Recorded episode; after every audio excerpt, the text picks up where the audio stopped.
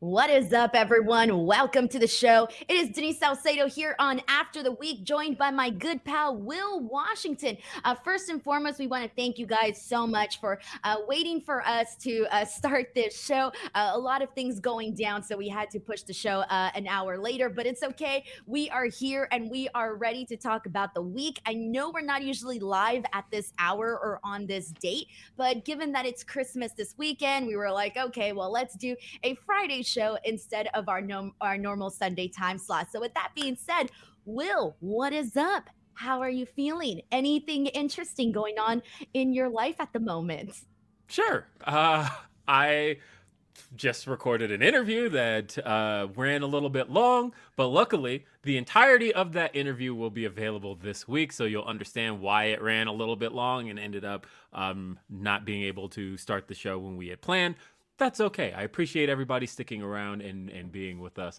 Um, and it's weird doing a show called After the Week when the week hasn't ended yet, but that's okay. There's a lot to talk about. I still have three things I loved. I still have one thing I hated. This is After the Week. I am in a good mood. I just got to eat uh, peanut butter cookies that we made because this is a thing we do around Christmas time. What what what is you what is your family's like Christmas festivity? So we celebrate tomorrow. So my celebration's going down tomorrow. I do absolutely nothing on Christmas Day. Uh, the party for us is on Christmas Eve. We all get together. We have tamales, we have champurrado, we have flan, and we open presents and we laugh and all of that good stuff. And then, uh, and then that's it. That's pretty much my uh, Christmas tradition. What's yours? Like, do you celebrate Christmas Day or Christmas Eve? Uh, no, Christmas Day, we're pretty much, it's like morning we open presents. Like, I got two kids, all right? So, like, I'm usually woken up butt crack of dawn and we open presents and everything. And then, uh, but by about like 8.30, day's kind of over. Um, and we usually go see a movie Christmas Day. That's a big thing because um, my wife comes from a Jewish family. And so it's a little bit of a mix of, okay, one of the big Jewish traditions is go see a movie on Christmas. Really? So we go see. Oh yeah, of course. That. I mean, yeah, Jewish families aren't celebrating Christmas, so. Uh, no, but I didn't know like, that they went to the movies. Well, so it's like yeah. it's like go do something that you would do on a normal day, and so, but also that's kind of exploded in in traditions in general just because there's been so many december releases in film lately like my kids want to go see puss in boots right now and there's all of that but uh, leading up to it we usually do a big um, Christmas cookie party, which is actually going on upstairs in my house right now. Uh, if you hear like footsteps, you could be at a cookie party. You could be at a cookie party, but yet you're doing a podcast right now. Will. Well, first off, this is cookie a cookie party. party's priority. Okay. First off, this is a cookie party for children. So avoiding the uh, voices of children right now is actually going to be a little bit of a relief for me. Uh, yeah, just, I, say, I, don't know if people heard that. The party is out of control. I heard that right now. All this screaming and hollering. yes, there are kids upstairs that are just having a blast. There's 11 year olds that look.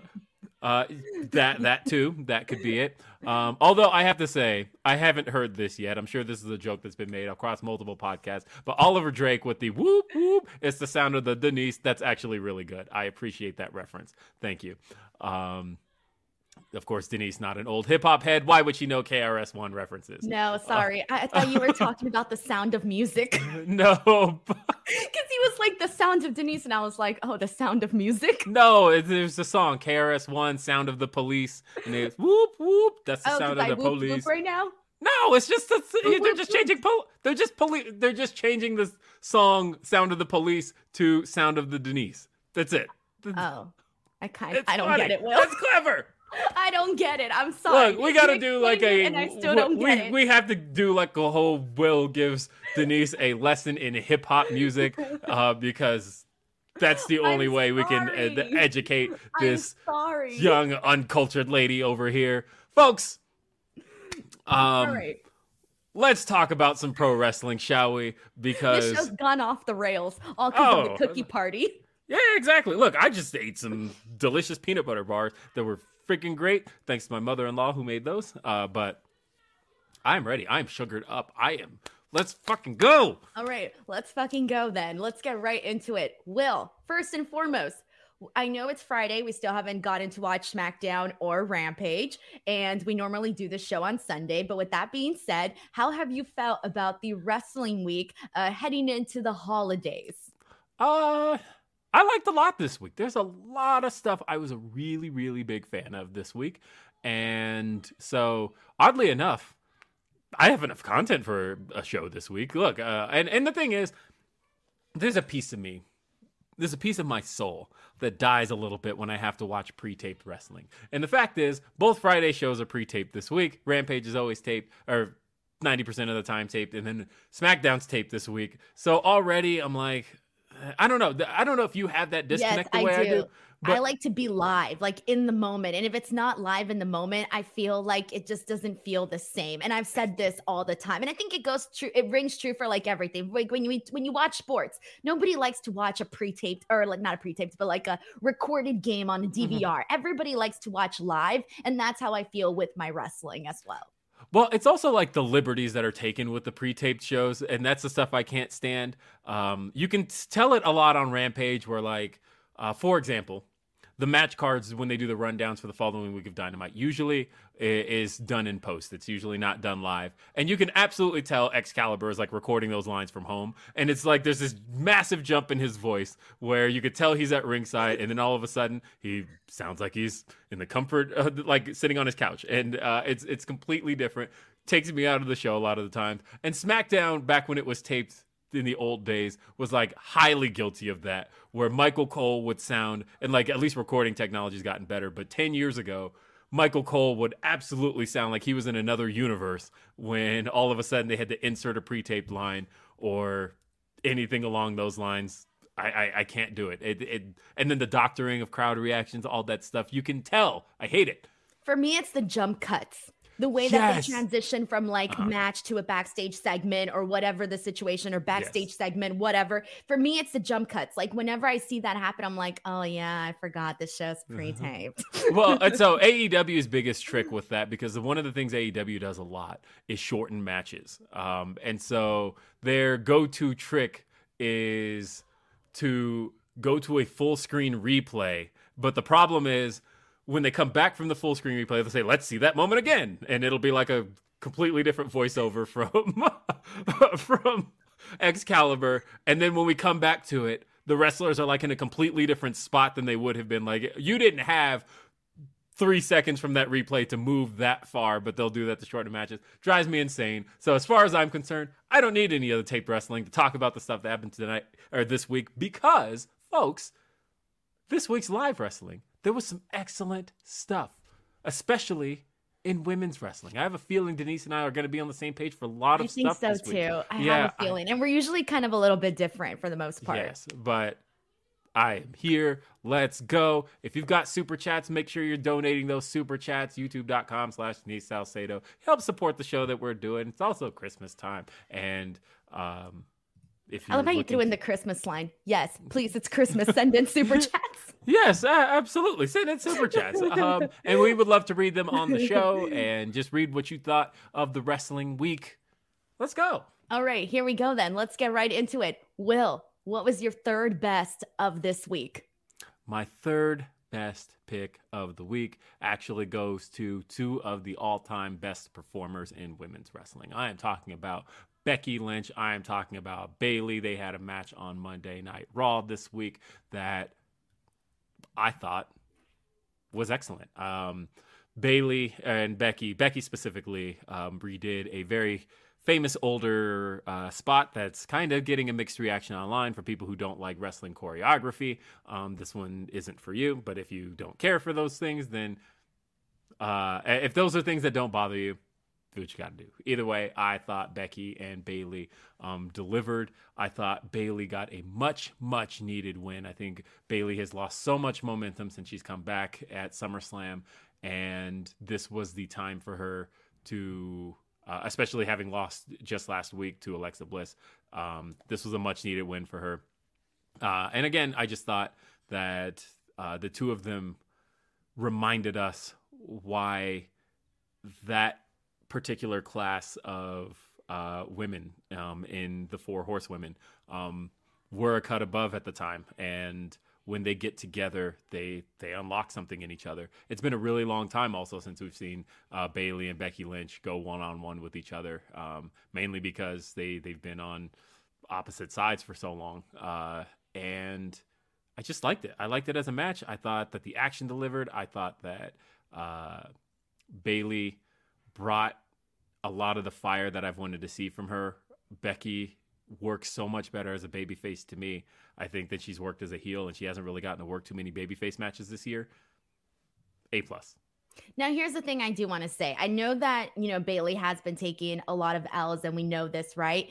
And, uh, but here's the thing though. I think her work with Bianca Belair has truly been like some of my favorite stuff. So even though she's been losing a lot because the quality of the matches have been so good, I don't feel that Bayley has like lost a whole lot. Like, yeah, she's not winning these matches, but I feel like the work in terms that she's been doing with Bianca and getting those wins for Bianca, I think she just really needed, like even more so. So because of that, like I don't feel that the momentum that Bayley is on has been lost by any means. It's just a matter of like, yeah, it was too continuous of like, yeah, she's losing over here to um, you know, to to Bianca, and then she's losing to Alexa Bliss, which was definitely it was a little bit unexpected. I think maybe some people saw it coming because you knew that they were probably not going to do, you know, Bayley and Bianca again. So you wanted to get things switched up and whatnot.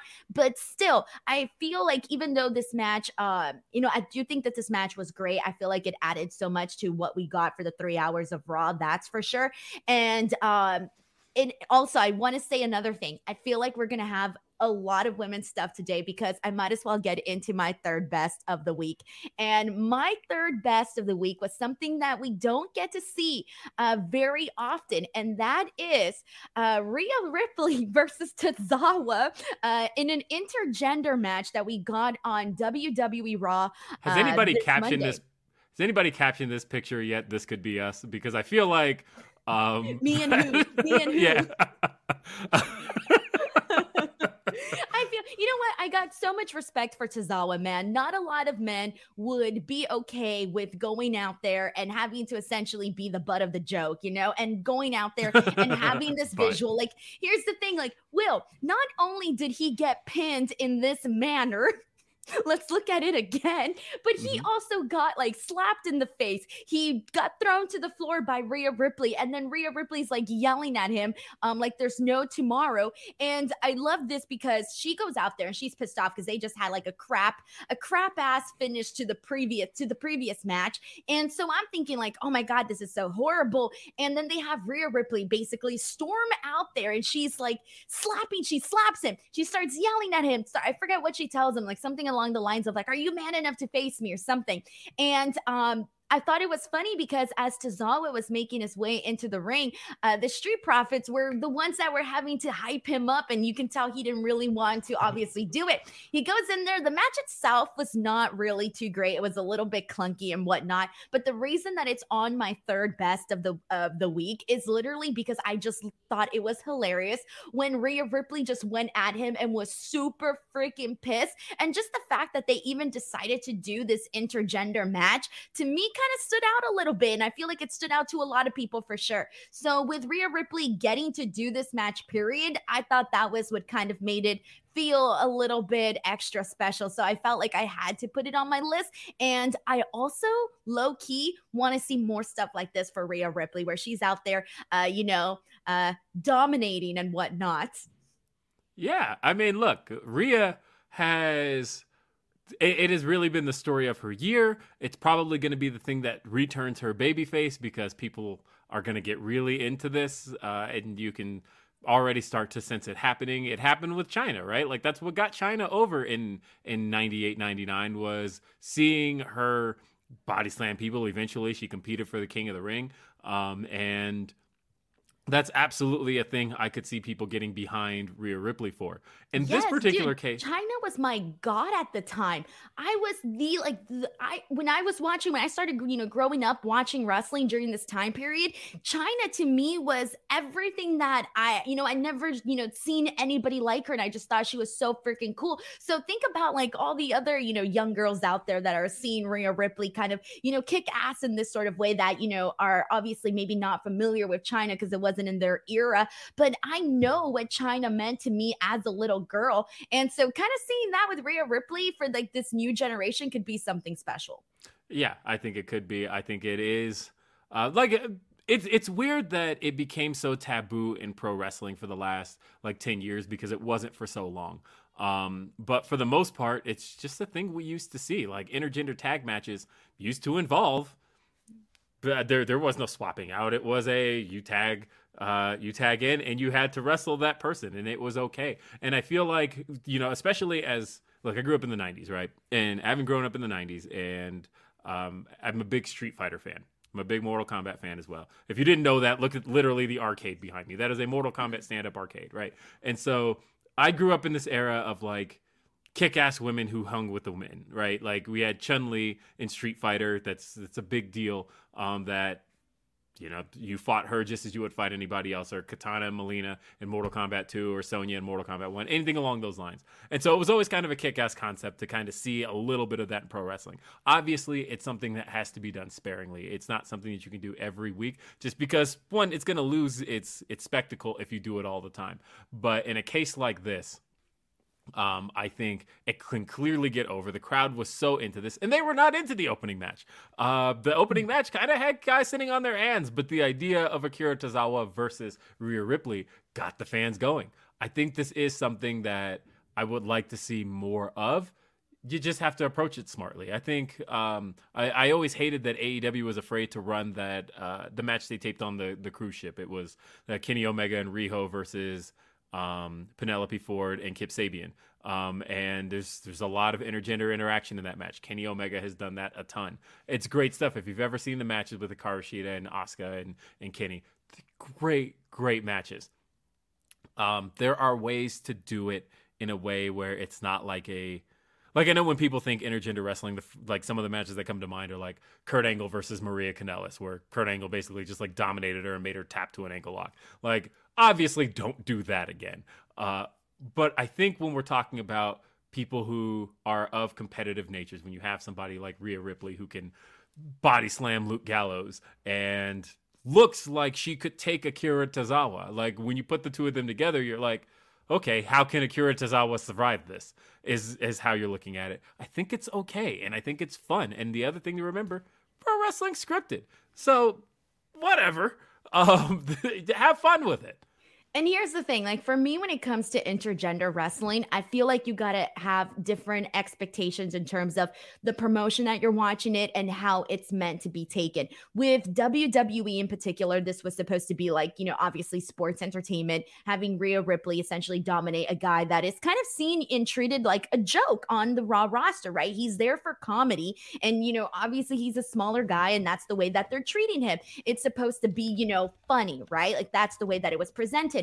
You can't say the same thing about like when you watch, you know, intergender wrestling on Impact Wrestling, right? It's totally different. You see, you know, Jordynne Grace, Jordynne Grace, Masha Slamovich, um, you know, all these different people that they've had, you know, when they were having Tessa do it. Uh, it's different expectations of what you would expect from that and what you expect from this. And then when you see it in other places like in Lucha or in indie wrestling, I feel like you got to have dif- different expectations um, for each of the intergender matches that you're watching. I feel that if presented right in the setting that you're watching intergender wrestling, it can definitely work and it's definitely entertaining. I remember I showed my mom Tony Deppen versus Thunder Rosa from GCW. Okay, now mm-hmm. she's not a wrestling fan. Better yet, you know, she's seen a couple of matches here and there, but for her to see intergender wrestling, the whole time she was just like, oh my God, oh my God, you know, she was freaking out, right? But for me, watching it, it was like, oh, this is freaking cool to see Thunder Rosa go head to head against Tony Deppen, you know, little stuff like that. So I think like intergender wrestling, everybody has you know different opinions but i'm definitely for it uh depending on the setting and how it's treated. I agree. I i can see that some people in the chat aren't fans of it. I i like it. I i could because again pro wrestling is scripted. Um i think that uh and you know wwe they're hit or miss with it. Like it, as much as they're like completely against it when the angle calls for it, they'll do it. They literally in 2021 did Sasha Banks versus Reginald. That happened. And so they're not fully against the idea uh, when the situation calls for it. And I think this was one of those situations that called for it. But because it got so over, I think people are going to want to see it happen like a lot more. Like, I, I could see more of it for Rhea. yeah, I, I think people are going to want to see Rhea continue to dominate. Um, here's a question for you Ooh, what is it? Who is the highest up the card that you would be willing to see Rhea pin like that? Oh, like that? On the highest on the card? Who is the highest on the card. it would card? have to be somebody that's like Akira Tozawa level. Like I wouldn't say like no, like it wouldn't be like a Kevin Owens. It wouldn't be like a Roman Reigns. You couldn't see like Randy way. Orton with his legs not a over his Rhodes, head. not a Seth Rollins, um, not even Austin Theory. Uh, so we got to get lower. We got to get lower. Who's like Akira Tozawa level? That's right now like on the card for Raw. Let me see. Hold on. Like who would I be able to see? Uh, Chad Rhea Gable, maybe? No, no, because he's Not even Chad no, Gable? No, not Chad Gable. He's like an Olympian, bro. You know what? Uh, what about Baron Corbin? That'd be pretty messed up, though. That would be kind of messed up, huh? That would be a little bit messed up. Dominic Mysterio. She can beat Dominic Mysterio, but obviously, you know, they're doing their whole whatever the hell you want to call it. But maybe afterwards, Actually, the way the chat is saying Otis would be hilarious. Otis would be funny because they could make it work where it would kind of be something where she catches him like off guard. You know what I feel really bad? You know what Vince would have done? You know who he would have put in this situation? Mustafa Ali. And you know it. You oh, know he's- Vince would have done no, it. I- honestly, the way he is getting manhandled right now, I could have still kind of see it happening. I have one. This one's a hot take. This one's a Oh, hot no. take.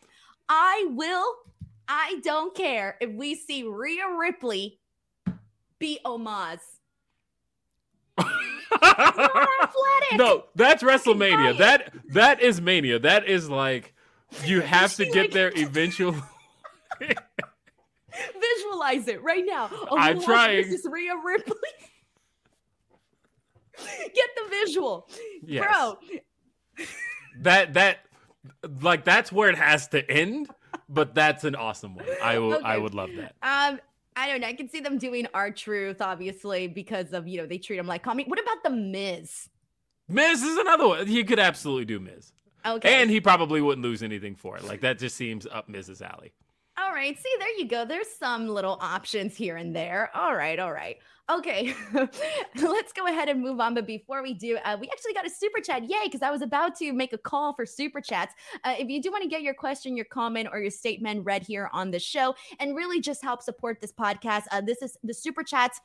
Is how I can afford to have William Washington here on this podcast so that I can afford you, Will, uh, with these super chats. So thank you very much.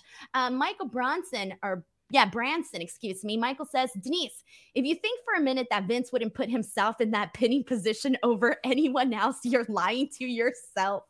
I could have seen it. Yeah. I could have Oh. seen it. Like Oh, like yeah. a little bit back in the day, maybe, you know, a little bit of a younger Vince. Or hell, even maybe now. Because how know, long I- ago was it when he was teaching Pat McAfee when he did that jump? That was only 2020. So yeah, I that was, could. that was 2020? Uh huh. Oh That shit. was- For some reason I was thinking like 2018. no, that was 2020. That was two years ago. Vince McMahon was still jumping off of a little platform that, you know, I don't think I'd jump off of. Will, would you have jumped off of that like easily? Yeah, I mean, no, no, no, not that easily. I've taken one bump in my life, and I had the wind knocked out of me so hard. I thought I can't do this again. Uh, I'm not prepared for this. How do you guys do this? I thought, eh, yeah, and, yeah. So no, no. I mean, look, that was a Vince McMahon thing. They always used to say Vince McMahon would never ask his talent to do anything he wouldn't do himself. Uh, and whether it was taking chair shots, whether it was getting busted open, whether it was jumping off of a platform, Vince would do it. Um, and I'm sure he would probably take that pin. I think so too. All right. Well, thank you for bringing it up, Michael. I appreciate that. That was a lot of fun. Um, all right. Uh, let's go ahead and move on. Uh, let's get into our number two of the week. Uh, Will, what is your second best item of the week? Carry on, my wayward son. There'll be peace when you are gone. Look, here's the thing, guys. I fucking love these matches, and uh, I know I put the first two at number one, and then I said that as long as they keep changing it up, there's no way these won't continue to make my list. I had a friggin' hoot with the Elite versus Death Triangle match five. Uh, this one, of course, took place in uh, San Antonio, Texas. Uh, what separated this from the previous matches, because of course the other matches were all unique in their own right. But it was time to change up the stipulation around this. This was a straight up no disqualification match. I was really interested in this for a number of reasons. One, uh, the elite are, of course, the baby faces in this scenario. But we're walking into San Antonio, Texas. Uh, this is a heavy Latino population and a heavy Latino crowd. They walked into this match, I think, prepared to be behind Death Triangle. You could hear this Cero Miedo chants. And uh, then the Elite did what the Elite do best. And I think they worked this crowd behind them. And uh, this was an exciting match from top to bottom. Um, being no disqualification meant we got some involvement from Alex Abrahantes and uh, and Brandon Cutler. I thought Brandon Cutler was hilarious here. I thought him getting uh, the Cero Miedo in his face and then hitting Alex Abrahantes with the cold spray and then dabbing and then turning around and getting super kick. Hilarious stuff. Um, I thought all of the Christmas Christmas weaponry was great stuff. Kenny bringing in the barbed wire broom that uh, definitely wasn't gimmicked barbed wire because Bro, that thing uh, was stuck to his butt. I know that kept getting stuck everywhere throughout the match. Uh, and but again, that was a big, that was a great callback to previous things we've seen with Kenny. So I enjoyed all of it. Uh, but then the match itself fell into a territory where I was convinced at multiple points is the series just ending here? Uh, I will say once the hammer got introduced and Kenny got smashed with the hammer and he gave a one two point nine nine nine nine nine nine nine kick out excellent stuff. Uh, I I bit on that fall uh, where they where Pac used the tinsel around uh, Kenny's throat, and then Nick Jackson gets locked in the ankle lock by Rey Fenix and then uh, Matt gets tied up with Penta. There was a moment there where I'm like, I, I, where do we get out of this? And luckily, Matt fought his way out and freed the other two, um, ending with the Meltzer driver on the chair this was just an all out exciting match. I thought this was a great, excellent start to Dynamite. And uh, when in the post match, getting bloodied had me thinking about what the next match holds. And folks, I'm going to be there for the next match. And the last time there was a bloody affair in a crowd, it was uh, Anarchy in the Arena. My wife got Matt Menard's blood all over her. And this is about to happen again. Falls count anywhere. Let's fucking go, baby. This deserved uh, my number two spot. These matches keep delivering. I'm a big fan of the Elite and uh, and Death Triangle continuing to go at it. And there's so much that's still protected through all of this because we have still yet to see Kenny hit a one winged angel here. Uh, we have yet to see um, even Pac and Death Triangle, they you know the way they've been winning, they've been winning with the hammer and whatnot. They their finishes have all been protected, so there's still so much left to go that we still haven't seen between these guys. This is great stuff. Well, Will, control, copy, and paste oh, because oh, my second best of the week was also this match. That's okay, and I know this is what this is now the third time that each of us have put this match on the best of the week. And I know mm-hmm. somebody mm-hmm. asked us, they were like, Are you guys just going to be putting this match each and every single week? We went like what one or two I did, we didn't mention it. Yeah, I didn't put the third on there. I did put the fourth, but really just because of the ESPN song. I didn't put the match on here. So oh, I've yeah, really only right. put that's I've right. only put uh, ESPN. Why did I say that? NBA and NBC. But um, I have not put uh anything since the second match on my list. Yeah, same, same. So I felt very good in terms of bringing it back because you already ran through so much of it, but I do want to say that um, one of the things, and I pretty much knew that this was going to be, you know, the case the second they announced the best of seven, you know, the best of seven series was. I knew, given the competitors that you have in this match, that they were going to find all of these different ways for each match to be very different, and you you could literally be like, oh yeah, Denise, do you remember the one where, uh, you know, you had the crowd completely torn? Of course, it's the Chicago one. That was a whole lot of fun. And there was just so much that they did that was different. And even just the incorporation of the hammer, I remember I was like, ah, you know what? They keep doing the hammer thing. I'm so over it. But then they quickly went into, you know what? Let's make this a no DQ. Let's include all the weapons type of deal.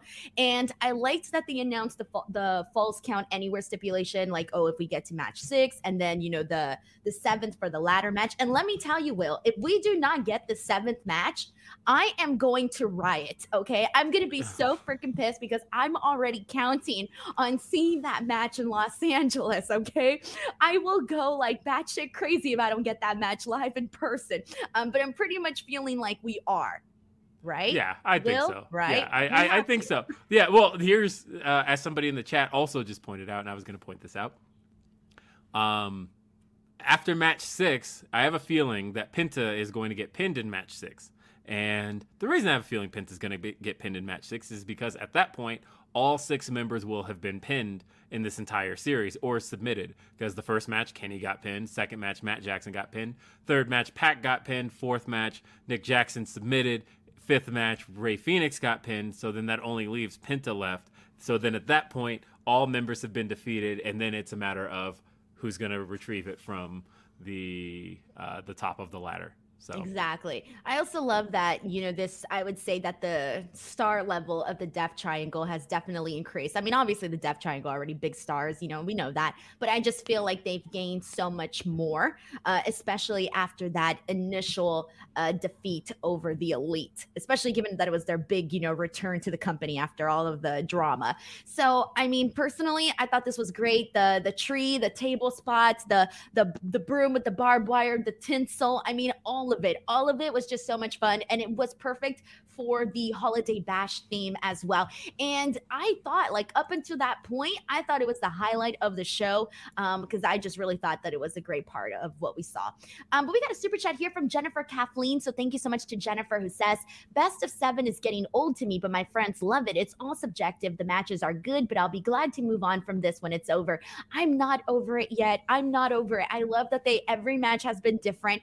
They do such cool things like every single time, Will. I'm like, how do they do this stuff? This is freaking nuts. Like, especially Pac, some of the things he does. I'm like, bro, are you even human? You know?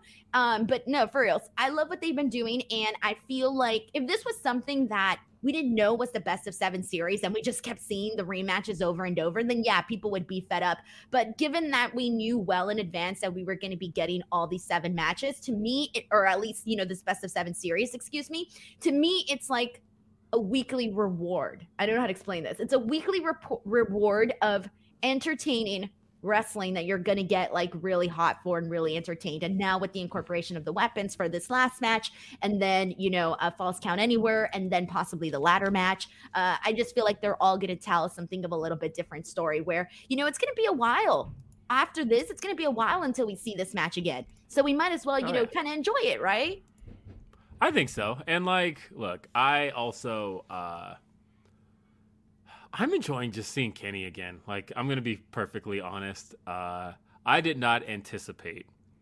So what? This was Kenny's ninth match of 2022, which is just wild to think about. A guy who was injured until August and then suspended for nearly what two and a half months, uh, and this is his ninth match this year to put that into perspective, guys, and not to draw more Kenny and Roman comparisons, but Roman Reigns has only had 10 matches this year. And uh, MJF has only had, like, I don't know, uh, eight or nine matches this year. And so just seeing Kenny go out there and do what he does best again with guys that he's really made a career of locking up with and had some of his best performances with, and Pac and Penta and Rey Fenix. I I'm happy. I'm loving all this stuff.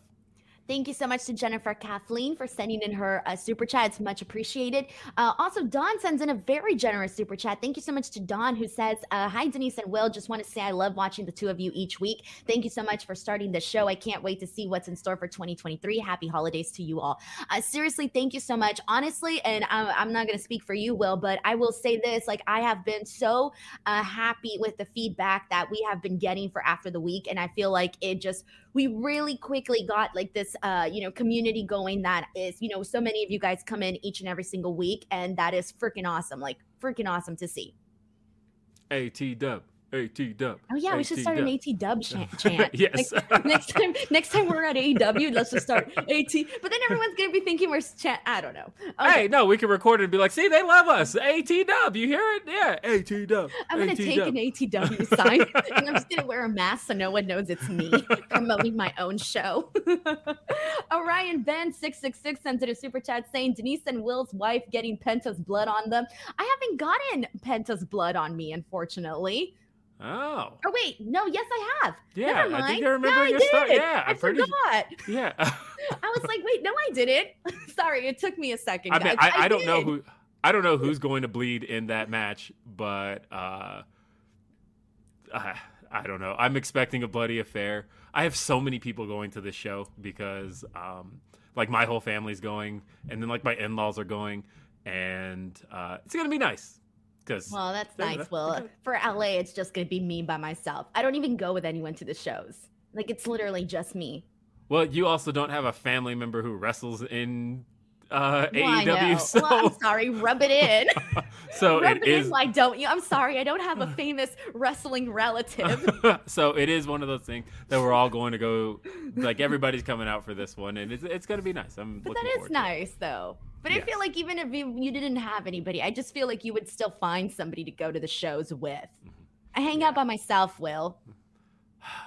That's the other thing too is that um, you're not as social as I am, and so like if I go to a show by myself. I will go to a show with somebody. I will like make a friend in seconds, and then all of a sudden it's like, "Hey, this is my." ba-" That's honestly true story because a lot of people know good friends with with Jesse Davin that we've been friends for years. I did not know Jesse Davin before All Out 2019. True story. Met her at All Out 2019, and after that day, we were just like best of friends, and that's how that's been. Uh, and we talk all the time. I've been meaning to text her back actually because I've left the text uh, unresponded to. I'm really bad about that. But um, and as Denise knows, and then I'll respond to him hours later, and Denise is like, "What the fuck are you talking about? That was yeah, like I'm six hours ago." memory. If, if, Yeah. if you don't respond right away, I don't even know what you're talking about. I'll just respond with what?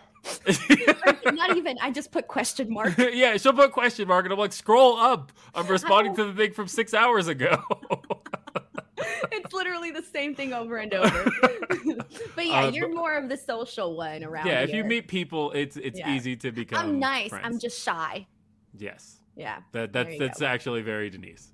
Oh, thanks, Will. Thank No- you for no, exposing no, me, letting no, I- everyone know I'm shy. No, like honestly, I'm like just people, reserved. I'm not shy. I'm reserved. There you go. You- 'cause I'm not shy at all. Reserved. you are reserved, but people like I've seen it have mistaken it for like Bitch, Uh, conceited. yeah, they'll think it's like conceited, like closed off, and it's like no, that's just Denise. She's just Been like that my reserved. entire life. Yeah. Yeah. and it's like no, she's not. She's not big timing you. It's the other way around. Yeah. So I just keep to myself. I'm like, Yeah. uh. so that's me at the shows. Uh. Actually, not really. I'm just stuffing my face. All right. Uh, Sheldon Jackson sends in a super chat saying, "Curious, do you think Will Ospreay will interfere next week to bring attention to their Wrestle Kingdom match, which breaks up uh, six and seven? Ooh, thoughts on this? uh, I don't know because of the Where's travel Will? schedule. Yeah, where's Will Ospreay? Uh, if I don't think he's. Yeah, I mean, look, I feel like he would have to already be in Japan. I would lose it if Will Ospreay was in Denver. Are you kidding me? Um, but I don't think that's the case. Uh, I think everybody's kind of there and getting ready for Wrestle Kingdom, and that's okay uh, because I'm going to be up at three o'clock in the morning watching Will Ospreay and Kenny Omega tear that shit up. I'm so excited. Ah, I'm so excited. Thank you so much to Sheldon Jackson for sending in this super chat. And all right, uh, let's go ahead and uh, get into the rest of this show. Um, it's time for our worst of the week. Do you want to go first, Will, or do you want me to go first? Because mine comes with a uh, disclaimer. I mean, I know what yours is, so go ahead, please. Go ahead. Okay, so first, Will, I feel like I need to start off by saying I'm sorry. No, I know what it was. I talked to you during this. There's no way. I'm really sorry about this, but I can't. I will not lie to the people. No, you don't lie to the people at all. All right. So if if, if there was ever any um, concerns about my uh, honesty on these podcasts, I uh, basically yeah. Okay. Well, I'm there sorry. should never be any concerns. But I'm gonna have to give this one to this segment right here with uh the debut of the mogul affiliates. Yes, Let's go, mogul baby. affiliates. And uh man, this was unfortunately rough. Okay. This was rough because I really do think that there was some timing issues with this segment. There was also the issue of people not having a reaction to Parker and then not having a reaction to um the the second guy that came out. I don't even know his name. What's his name? Will I don't even know his name. To this day, I still don't know his name. And I was talking about on Wednesday how I didn't know his name, and I didn't even bother to search it up Wednesday night or Thursday or even Friday before the show. So that should tell you how much I didn't care for this. Um, look with Rick Ross out there, I thought he did a pretty pretty decent job when he was out there, and when Swerve went out there and he hit the line of oh, he was telling Keith Lee he needs to have eyes in back of his head. Uh, during that moment, the camera shot was literally Keith Lee and Rick Ross, and Rick Ross was kind of on the side of him, but it from the shot it kind of looked like he was behind him. So I thought, oh, it's sort of saying he's going, to, he needs eyes in back of his head. That I thought Rick Ross was going to turn on Keith Lee, and I'm like, he okay. did, but like, but like you know, not, like, not in the right way. or something, right? Yeah, Mhm. yeah. So, you know, I, I that's what I thought was going to happen. And then instead Parker comes out, the former Harland as you guys know, but you know, he's been with AEW now for for, for a moment. But anyways, so Parker and I just I didn't care. I didn't care. Like I'm not I don't I, I don't I don't want to sound mean, but I just don't care. And so I didn't care. The, there wasn't a reaction to him whatsoever. And then the other guy comes out and it was like nada. It was crickets. I there was somebody that put on Twitter that for a split second they thought it was Tyrus. And I'm not even gonna lie to you. For a split second, I thought it too. I was like, what? But then once, you know, you saw a little bit more. I was like, who is this guy? What should I know? What am I missing? Who is this person? And because of that, I thought that this segment did not go the way that it should have. But the one thing I did like, because I did think it was an awesome execution, was when Swerve did the stomp on uh, Keith Lee while Keith Lee had the cylinder block on his belly. Like that to me was pretty damn cool because the execution of that and to make sure that everything landed precisely, it looked really freaking cool. And I really wish they would have just trimmed this, taken out the mogul affiliate affiliates, because I'm sorry, I don't care about the mogul affiliates like at all. Um, they're gonna have to do a whole lot to gain my interest. And they could, they probably could. Maybe I could be completely wrong on this, but as of right now, I'm not feeling it. So unfortunately, I had to give this one my worst of the week. Um, it's one of my worst of the week uh, because I have something I disliked more. But um, I get why people didn't like it. I get why you didn't like it. I didn't like it. Um, and there's uh, a number of things. One, the person you're looking for is Grandin Goetzman. Um, and Goatsman? Yeah, uh, or Gatesman, G O E T Z M A N. So Goatsman. Oh, okay. Yeah, um, we'll see. Uh, he is a former MLB player, and now he looks like a doodle bear. And uh, we'll see how that uh, all goes down. Um, but this is what I do like. I do like the idea of Swerve having heaters. Absolutely. I think that him having two guys who, because as far as Swerve having a faction is concerned, I don't necessarily want him being a part of something, but I think as a smarmy heel, I think it will do him well to have two guys who do his bidding for him. That's absolutely what he's going to need. And I think it is the right idea for it to not be anybody on the roster who like matters. Like it should be two guys who uh, can who are kind of getting their legs under them and can kind of benefit from being disposed of on their way to swerve. Because if you get if you put anybody who matters in that position, then I think you're going to be selling them short. It needed to be kind of two goons. Um, and in this sense, I think I don't know anything about uh, Grandin, but I know people are uh, who trained with him because he trained with Jay Lethal, and I know that. Um, uh, uh, God, it basically he's been talked up uh, by a lot of people. Carlie Bravo was what I was about to say. Carlie Bravo was talked him up a lot, um, and so in that sense, I'm a wait and see on him. As far as Parker's concerned, Parker has a big problem to me. Um, Parker does this thing, and maybe it's just because he spent all his time playing like SmackDown Here Comes the Pain back in the day. But like I know his whole thing is that he's like, "Oh, look at him. He's baby Brock Lesnar." But he like throws a punch and then goes and then throws a punch and then and like I hate it. And if you're listening on audio, you don't know what I'm doing. He like drops his jaw like but he doesn't drop it in like like Brock Lesnar actually does. He drops it like Brock Lesnar in a video game did. I'm and sorry, but I hate the Brock Lesnar comparisons. Okay, and I don't, I don't, I've never agreed with it. I've never liked it. I just never said anything. But I don't like the comparisons. I all. mean, it's a comparison in the sense that not that he is like Brock Lesnar, but like he's trying to be like Brock Lesnar, and That's that not good. That's not. I good. know, I know. No, I, I want it, to see. It, it, it, comes across differently when you compare somebody to somebody else. It makes it seem like they're close to being that person. I'm sorry. Oh no! I, what I mean is he's like kind of a wannabe Brock, and it feels like he's trying to be that. And I hate that. I hate when he throws his punch. And he was doing it with Keith. He would like throw a punch and then try to give like a Brock scream, and then like throw a punch and try to give a Brock taunt. And it's like maybe stop because like you're not doing that well. So I know there's a lot of people who see potential in in Parker, and so as far as he's concerned, um, I, I'm still I'm in wait and see mode, but I'm definitely leaning toward man, I am not impressed. And so obviously somebody sees something in him. Um, Ari Daivari talks him up. Uh, Tony Khan signed him uh, in in a time where there are a lot of other guys I would have signed. So uh, I'm I'm curious to see what he does. I think where the segment truly fell apart was in how it was put together. I think the way I would have done it, I said this on Day After Dynamite yesterday, but the way I would have done it is everything the same up until the point where I mean, maybe not have um, Rick Ross swear on TV. That was hilarious. I think. Look, I love Rick Ross. I think he, buzz. I think he has been hilarious in this role. I think he was hilarious um, on Dynamite a few weeks ago, and on this show, uh, what was that in Baltimore that they were in? Uh, on this particular show, I thought that Ross was playing his part well up until so Swerve says you need to keep eyes in the back of your head.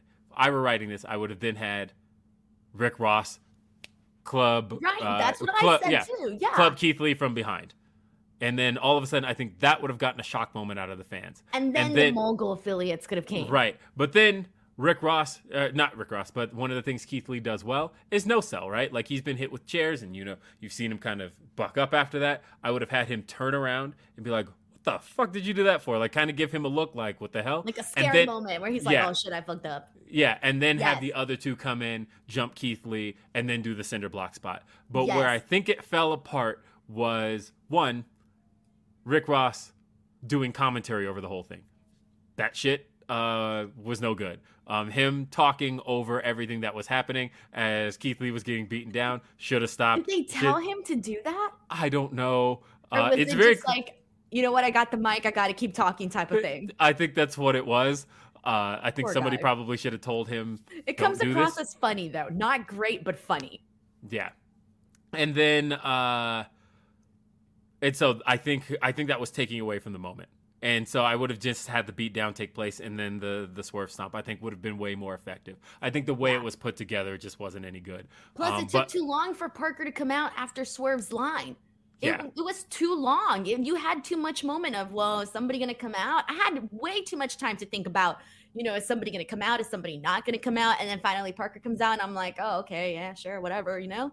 Well, to me, that's where big... I'm talking about some of the timing issues as well.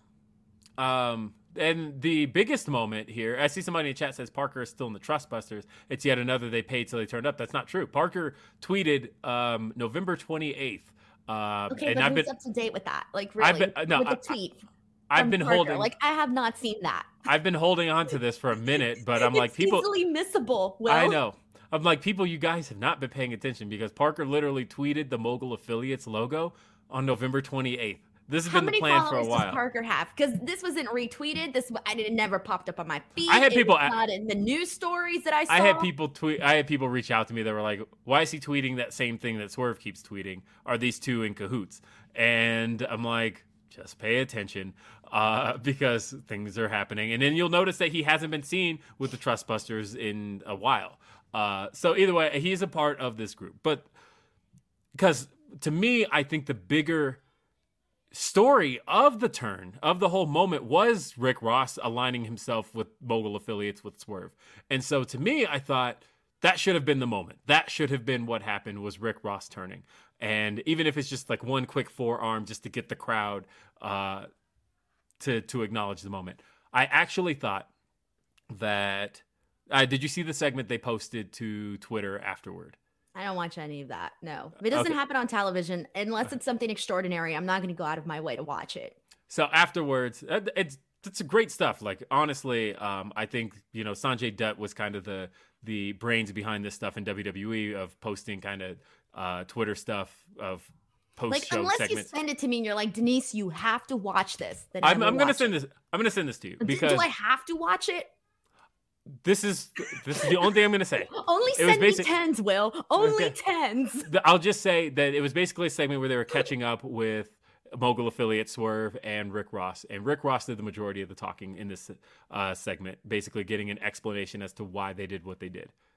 Rick Ross was excellent here. He was so good that I was like, man, you should just keep him to backstage segments because this in ring stuff was no good. What he did behind, what he did backstage, this was great. This was, I thought he was a great mouthpiece for the whole group.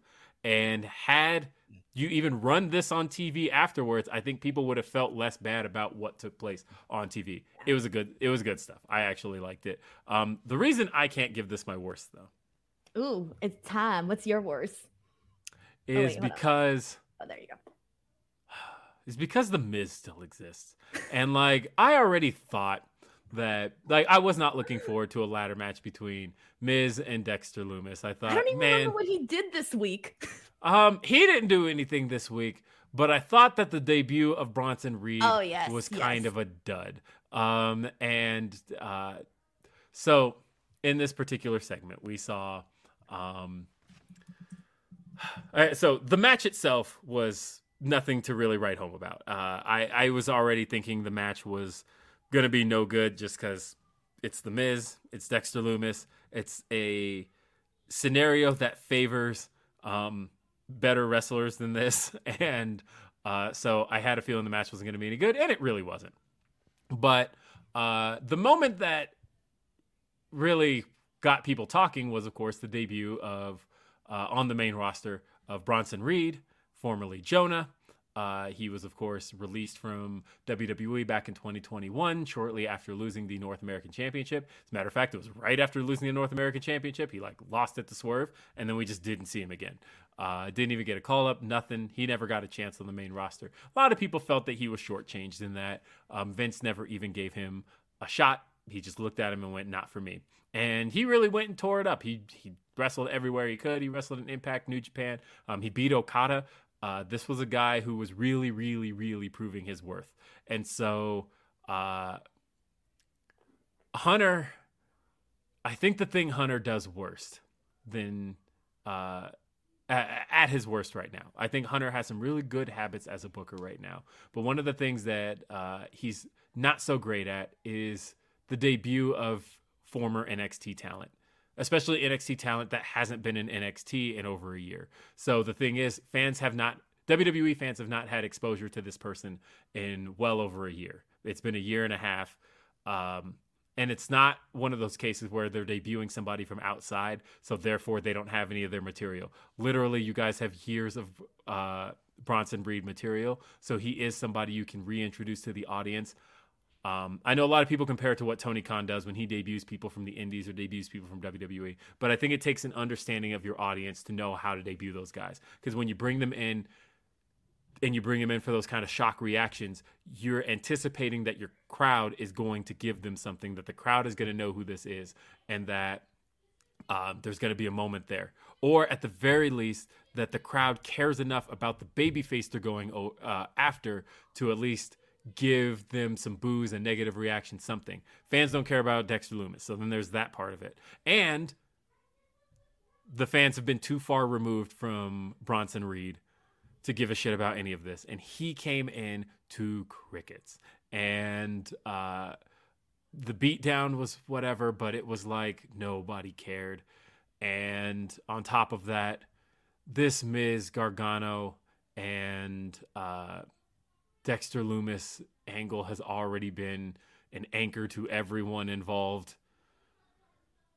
And I don't think adding Bronson Reed to it helps. So everything here to me isn't clicking and uh, I thought it was a disservice to the debut of Bronson Reed. You could talk to me all. I'm not even talking about because I've heard people say, "Well, this he was beating Okada, and now he's paired it with has the Miz." nothing- I don't. I don't care about any of that. I'm literally just talking about the moment itself was no good. The moment itself didn't connect with the fans because he wasn't going after a babyface that mattered, and he himself did not have enough of a presence with WWE fans to give this anything. This was no good. It's my worst of the week.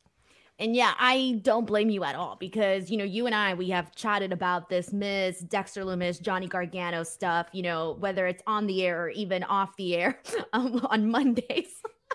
Every time something's bad, I get a message from you, Will, and I'm like, yeah, it was shit. You know, like this was Uh-huh. shit, right?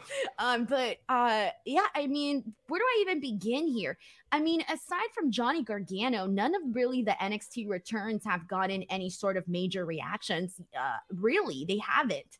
Um, and that's the thing. I feel like a huge part of that is because you know the, it's just it's a different audience. It's a different audience, and even you you might think it's not, but it really is. And there are people that obviously are going to get excited about these people.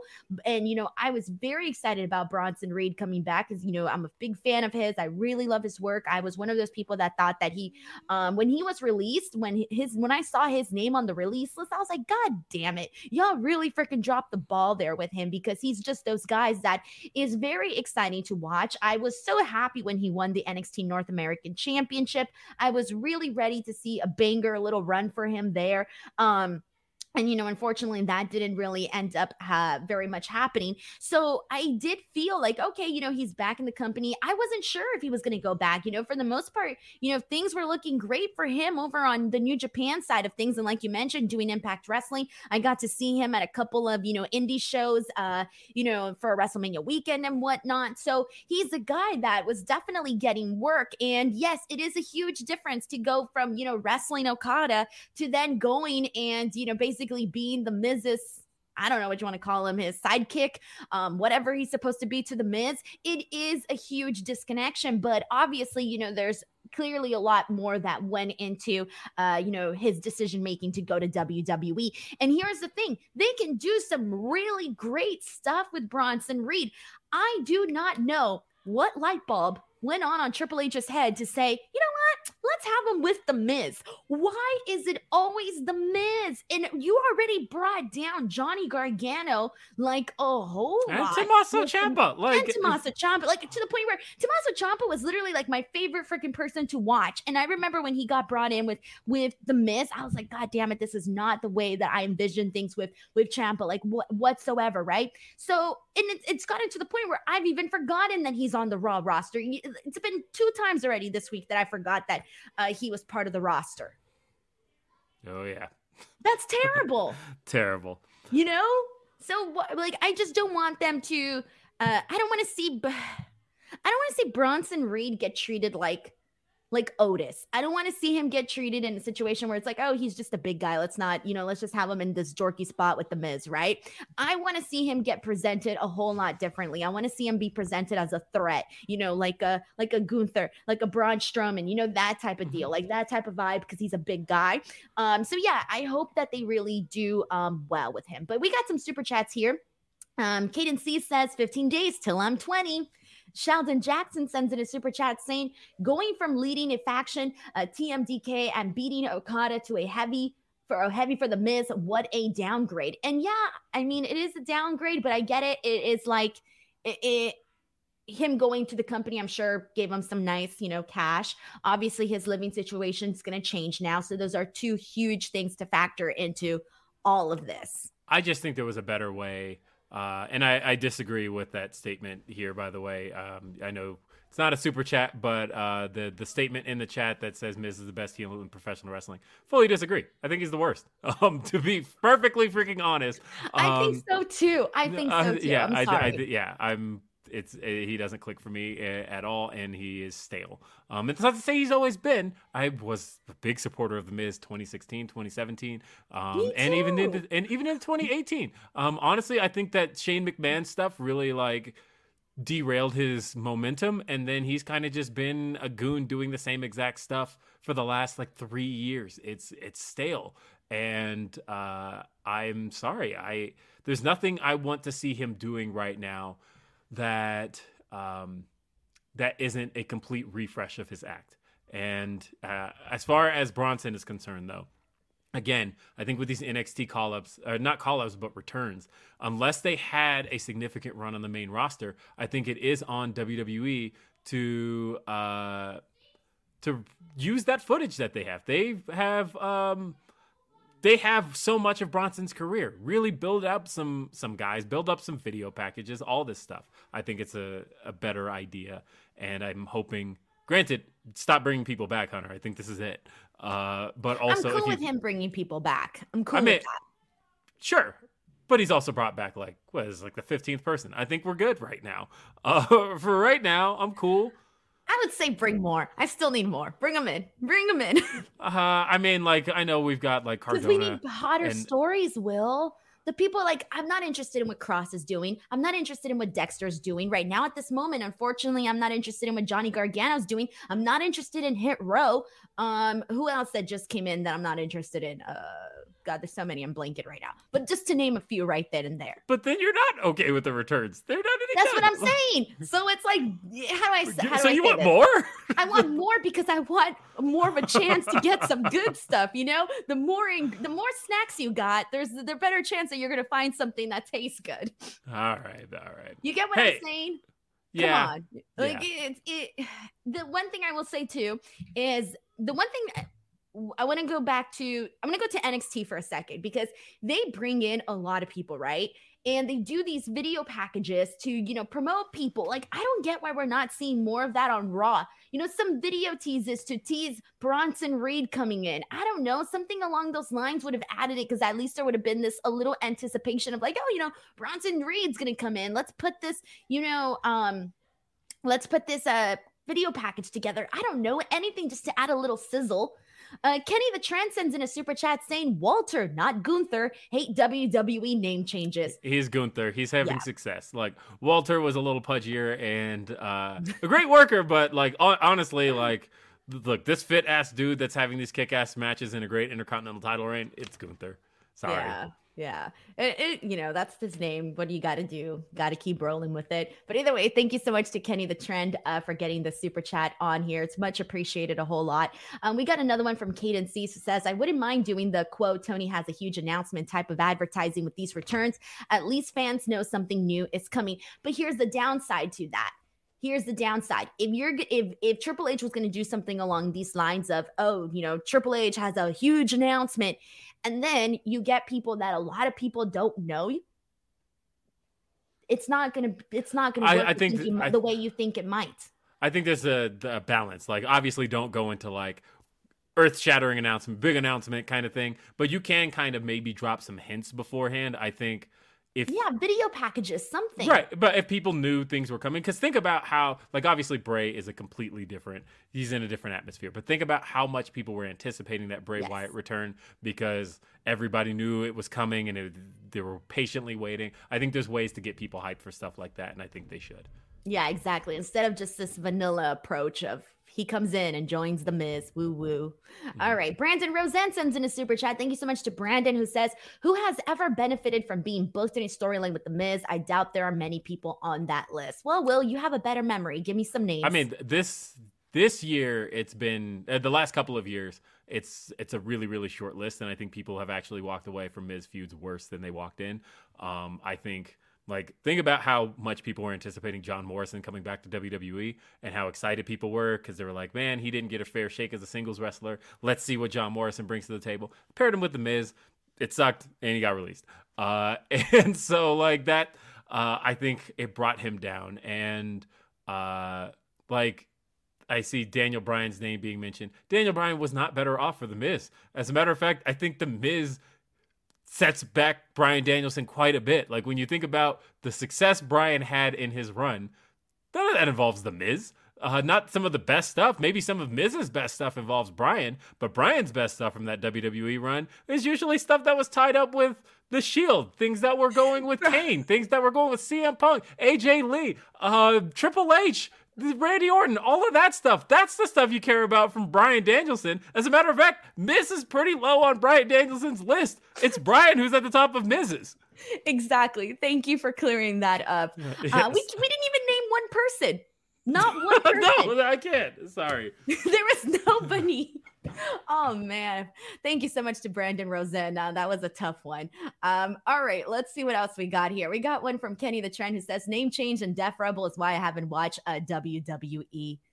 Def Rebel is getting better. Def Rebel is I think I'm willing to give Def Rebel uh, a chance in the sense that look i know people are like look i love cfos but like cfos worst work was when they had to churn out a whole bunch of themes in a weekend and it was like okay and a lot of it sounded the same it was generic. Def rebel kind of had that same problem where with them it was hey we got to replace all these cfos themes just give us theme theme theme theme theme all the shit sounds the same you can't identify it royal rumble was a disaster. But i think one of the things that's worked for C, uh, for Def Rebel is when they get to take their time on a theme song and craft something that is unique to a wrestler. I think Roman Reigns' theme is a really good one, and people um, are really attached to that. I think I it's a good one. theme song. Yeah. Um, also, I think Braun's newer theme is pretty good. I think when they can take their time on people, and that's this really goes for anybody. I think the reason people came so far down on them though was because they were having to churn themes out quickly and they none of them had identity.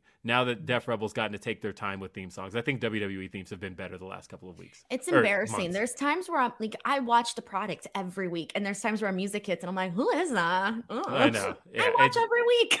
Yeah, I still think some of those themes from that period, like Shayna's theme, is terrible. Like there's there's there's I, I can't even I can't even remember Shayna's theme off the top of yeah. my head. That should tell you everything. Like I don't know. Okay, Gotham guy sends in a super chat saying, "Do you guys think that the reason some of the NXT returns are flat is because Vince has already diluted their stock by not pushing them the first time?" And I think that's a great point. But I think if somebody is known and is over with that audience, I think they're still going to react to those people.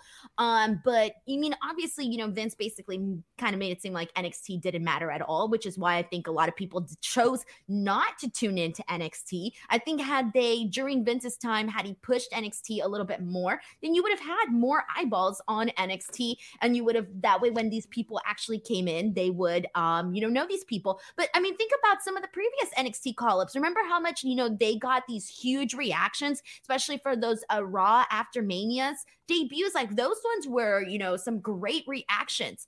Um, well, we haven't gotten that. I know. Well, a big piece of that is two things because I, I, and I can add this um, super chat in there because Ryan says no one knowing them equals is NXT not working. Keep in mind these aren't necessarily NXT call ups in a sense because a lot of these guys have been gone from the NXT sphere for too long. Like we're talking about Bronson Reed. Bronson Reed hasn't been seen since what June of 2021, and so that's a year and a half that we didn't see that guy. Um, same with uh, um, Candice LeRae, I was about to say Chelsea Green, but Candice LeRae um, has been off TV for way too long. Uh, so a lot of these names, it's not so much that they're even fresh out of NXT. I think it's old for the NXT audience. I think that a lot of these names are for pre NXT 2.0. I think they've been off TV too long, and there had to be more of a refresher for fans. And also, just keeping in mind, WWE, especially when you think about the live crowds, has really shook a lot of that um, that vocal kind of internet audience. They don't really have those anymore, and and for a lot of reasons, I think WWE would prefer that. You don't have a, as much rebellion. You don't have people kind of booing baby faces, things like that. Um, that's not happening so much anymore. But at the same time, this is an audience that's going to need their hand held a little bit more, and they don't necessarily get that. Right, right. Okay. Well, let's go ahead and continue on. But, but guys, if you do want to send in any additional super chats, if you have any hot questions like this, uh, keep it going, man. Uh, we will make sure to pull those out. Get your question, your comment, your hot take, uh, whatever it is. Uh, please feel free to send it in. Like I said, the show we uh, value opinion, and I love to have like these, you know, discussions, especially Will and I when we get into it. Oh, it's a good time. Um, all right, but let's go ahead and uh, get into our best of the week. And I actually think that what did I forget something? We have a sponsor. Yeah. Oh, I know. I was going to get to that in a uh, second. Oh, okay. Yeah, you scared me. I was like, oh my God, did I forget something? I was like, oh, oh, I thought that's where you were. I was like, is she about to just get there? Like, come on. Because you know what? It's the holiday season and, yeah. and Christmas right around the corner.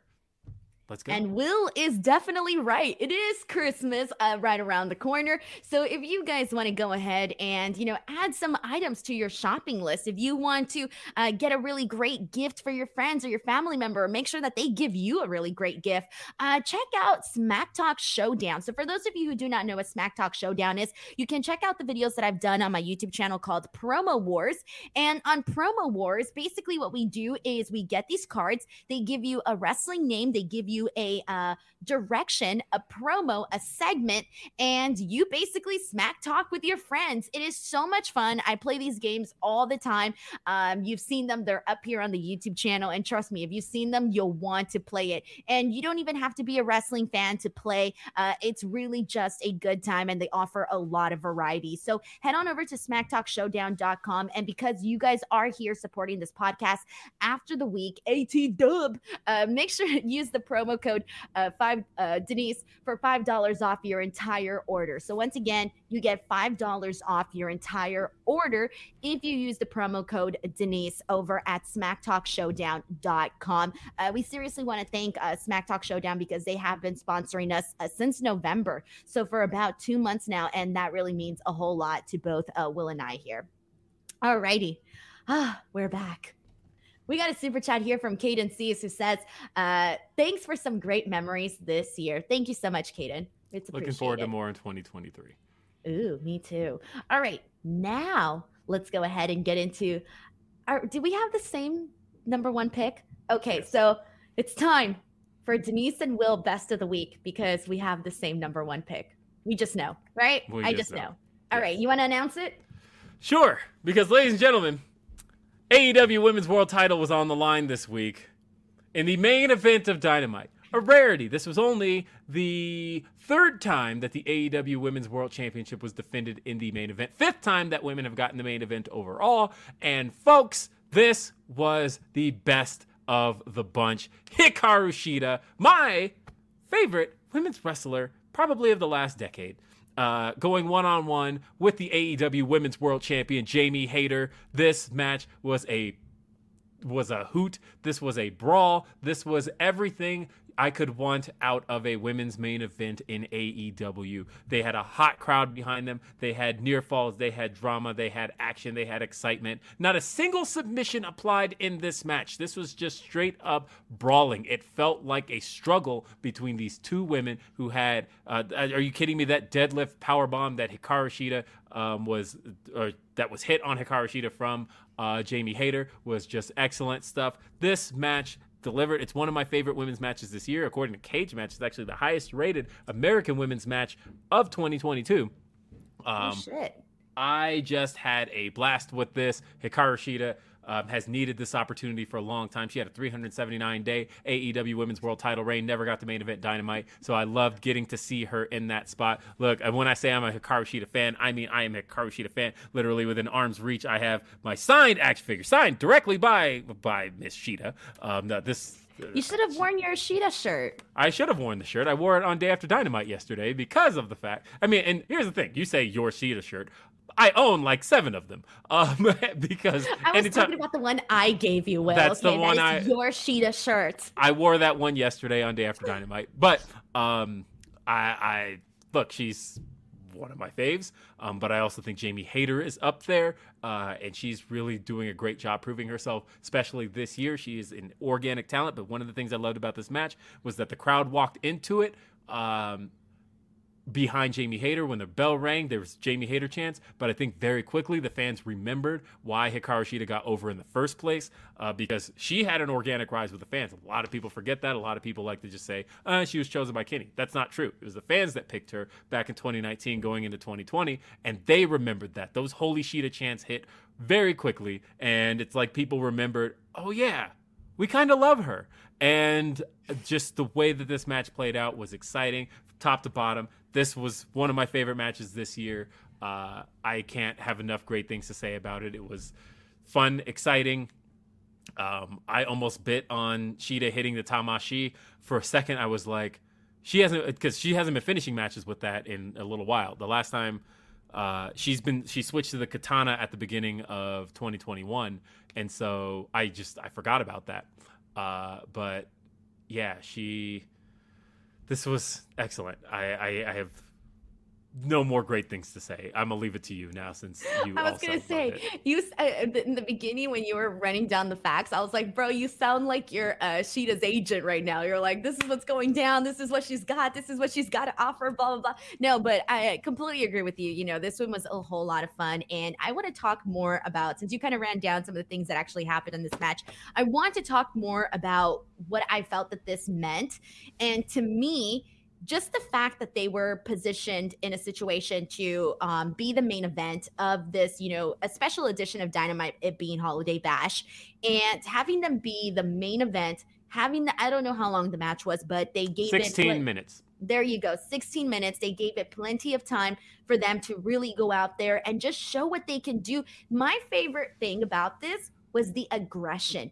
I freaking loved like when uh Jamie Hayter got her with all of those chops, bro, she was going to town. I'm like, bro, you're about to like break Shida in half here. Um the aggression, the uh the uh all of the adrenaline was coming out of them in everything that they were doing in this match. And that to me just got over so much. And it finally feels like we're starting things off right with an AEW women's champion because you know I go back to you know what they did with Thunder Rosa. They didn't really do much there. Then you know we all know how that played out. Uh, Toni Storm this was the same arena by the way that yeah somebody Thunder Rosa that. yeah won yeah. Uh, her championship they've gotten two but both events that they've gotten total because they didn't run any others had women's main events. Go that's awesome and then uh, the other thing was that, you know, Toni Storm, I think her being interim AEW women's champion did take just a little bit out of that. But Toni Storm got the ball rolling again with kind of getting the women's division going. Well, what happened to you? You're I don't know. I'm like trying to like get my camera to refocus. And so it's focusing like on your hands. Yeah, there you go. You're kind of back.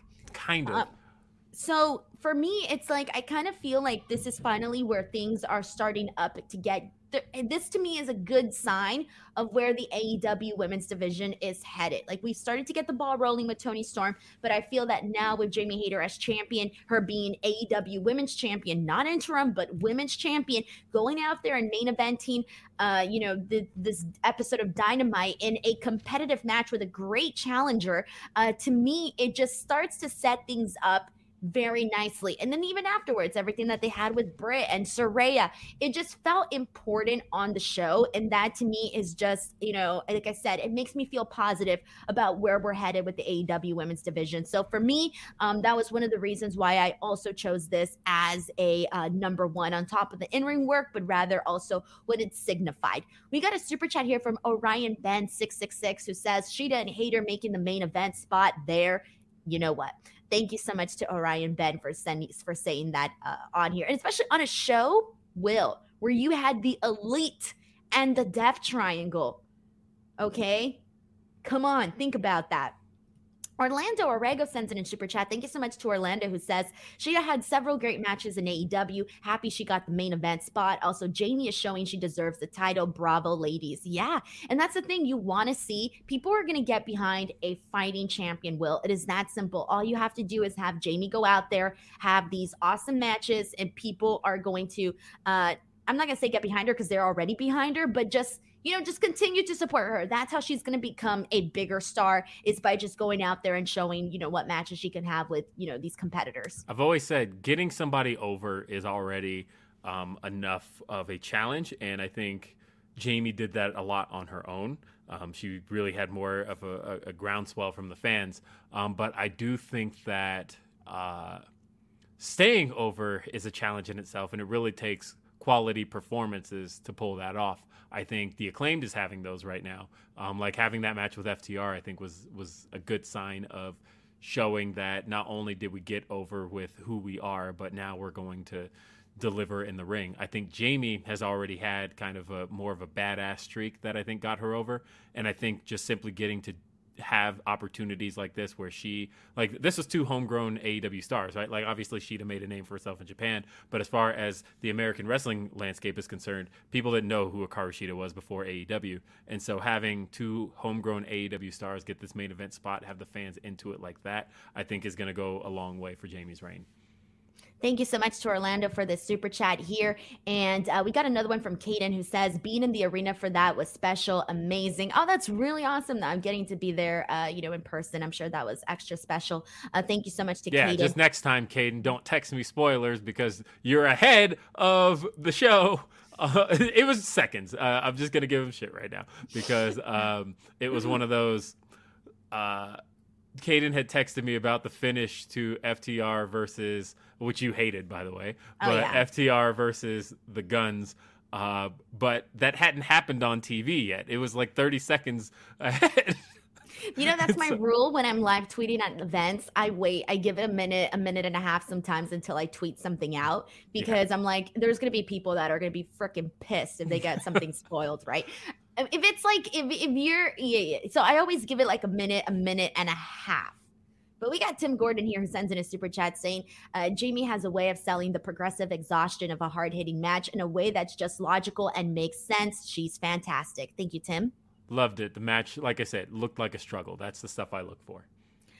Pablo uh, Krokides, thank you so much to Pablo, who says Shida and Hayter have been nailing it, and this ruled.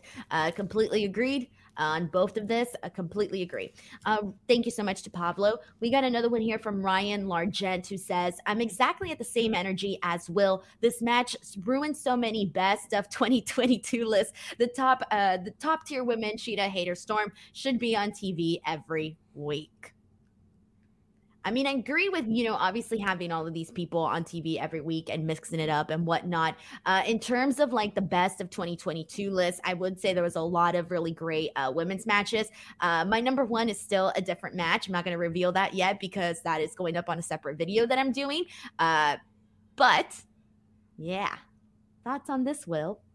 Yeah, I mean, look, I'm also not going to reveal mine because I got stuff to reveal later on. Literally, I'm doing I love how we're like saving our reveals. Well, mainly like I have a big podcast I'm hyping every week uh, as far as that's got a whole lot of best ofs on it, and you're on that show, and so literally I have to talking about the Fightful Awards. Like literally, oh, I'm gonna be like, what show? yeah, Wait, literally. talking about the Fightful Awards? I mean, I'm talking about like as far as giving my best of of Oh, anything oh, at the top. I see what you mean. Okay, okay. Yeah, so Okay. I, I've got stuff. I'm saving it for them. confused. I was confused. I didn't know what you were talking about. All right. Uh, thank you so much to Jennifer. Uh, sorry to Ryan, but we do have a super chat here from uh, Jennifer who says the improvement of the booking and matches for the AEW women's division in the last few months is my favorite thing of 2022. Here's to more in 2023. We got to keep. We got to keep. Uh, keep it going. Uh, honestly, we got to keep Yeah. it going. I think 2023 is gonna start off on the right foot. Hold Uh, on. Hold and- on. Hold on. Say it again, Will. Say it again. Say it I- again. I think 2023 is going to start off on the right foot. Um, that's all I'll say on that. Uh, and I think that because look, well, we're we're still in percentage mode. People want my percentages. I'll tell you this: I'm not giving out a percentage again until next week. Uh, but the no, I think there's been a lot of improvements. Even things people like didn't even realize they complained about a year ago. But uh, there was. Do you remember people used to hate the AEW Women's World Championship belt? Do you remember that? You Yeah, remember it was so tiny. It, looked it like was so tiny and then they like made it bigger but people were still like not happy with the oval design and like they were like all right fuck it let's just make it look People like a world championship About that? yeah people weren't happy with the bigger one when uh, Shida got the second belt and it, it was a little bit bigger and people were like eh, you know this oval design still looks like a trinket and then they were like fuck it we'll just make a belt that looks like a world title. And now I think it's like the best looking women's world title in professional wrestling right now. Uh, and again, that's just one of those improvements that kind of went by the wayside, but I think it's one I don't want to forget about. Mavs fan 84 sends in a super chat saying Shida AEW version of Sasha Banks always delivers. Thoughts on this, Will? Uh hmm. I don't know. I think Shida is Shida. I think um, one of the things that I've always said, and it continued this week. So thank you for everybody who tweeted at me, um, remembering my quote, which is that everyone's best match is with, um, and it doesn't matter whether it's Tay Conti. The match that got people talking was the match with Shida. Um, Penelope Ford, her best match is Hikaru Shida. Um, I still think that even though Thunder Rosa's had some great performances in AEW, I still think the match with Shida was her best. Uh, with Ryo Mizunami um, and Britt Baker. Britt Baker's best performance is still Hikaru Shida. Uh, Serena Deeb, Hikaru Shida. No matter who it is, if they're having a great performance in AEW, they've likely had a match with Hikaru Shida, and that's the one you're talking about. Hey, Will, you think Shida would give Mariah Carey her best match? Yes, I think absolutely. Who would, you, Are you root, kidding who would you root for? Um, both these guys. Both these guys. both these guys. Both these guys. Thank you so much to Mavs fan 84. We got a super chat here from Jason PS3 who says, I was at the show and the crowd, including me, ate that women's main event up. Shida deserves to win a title in front of the AEW crowd. I agree. I feel like uh, I said this on Day After Dynamite yesterday, but I think that her I, I, it always makes me feel a certain way thinking about how over she was getting with the fans before the pandemic and how she was becoming kind of the people's choice before the pandemic. And then it was like everything shut down and she had to win a title in front of nobody. And then she didn't get to defend it. I mean she defended it one time in front of the fans. And by that point that was, was, the forgotten. show. Yeah. Well, uh, yeah, it was forgotten, and that was the show she lost the belt on. So she had to spend the entire time, despite getting over with the fans on her own.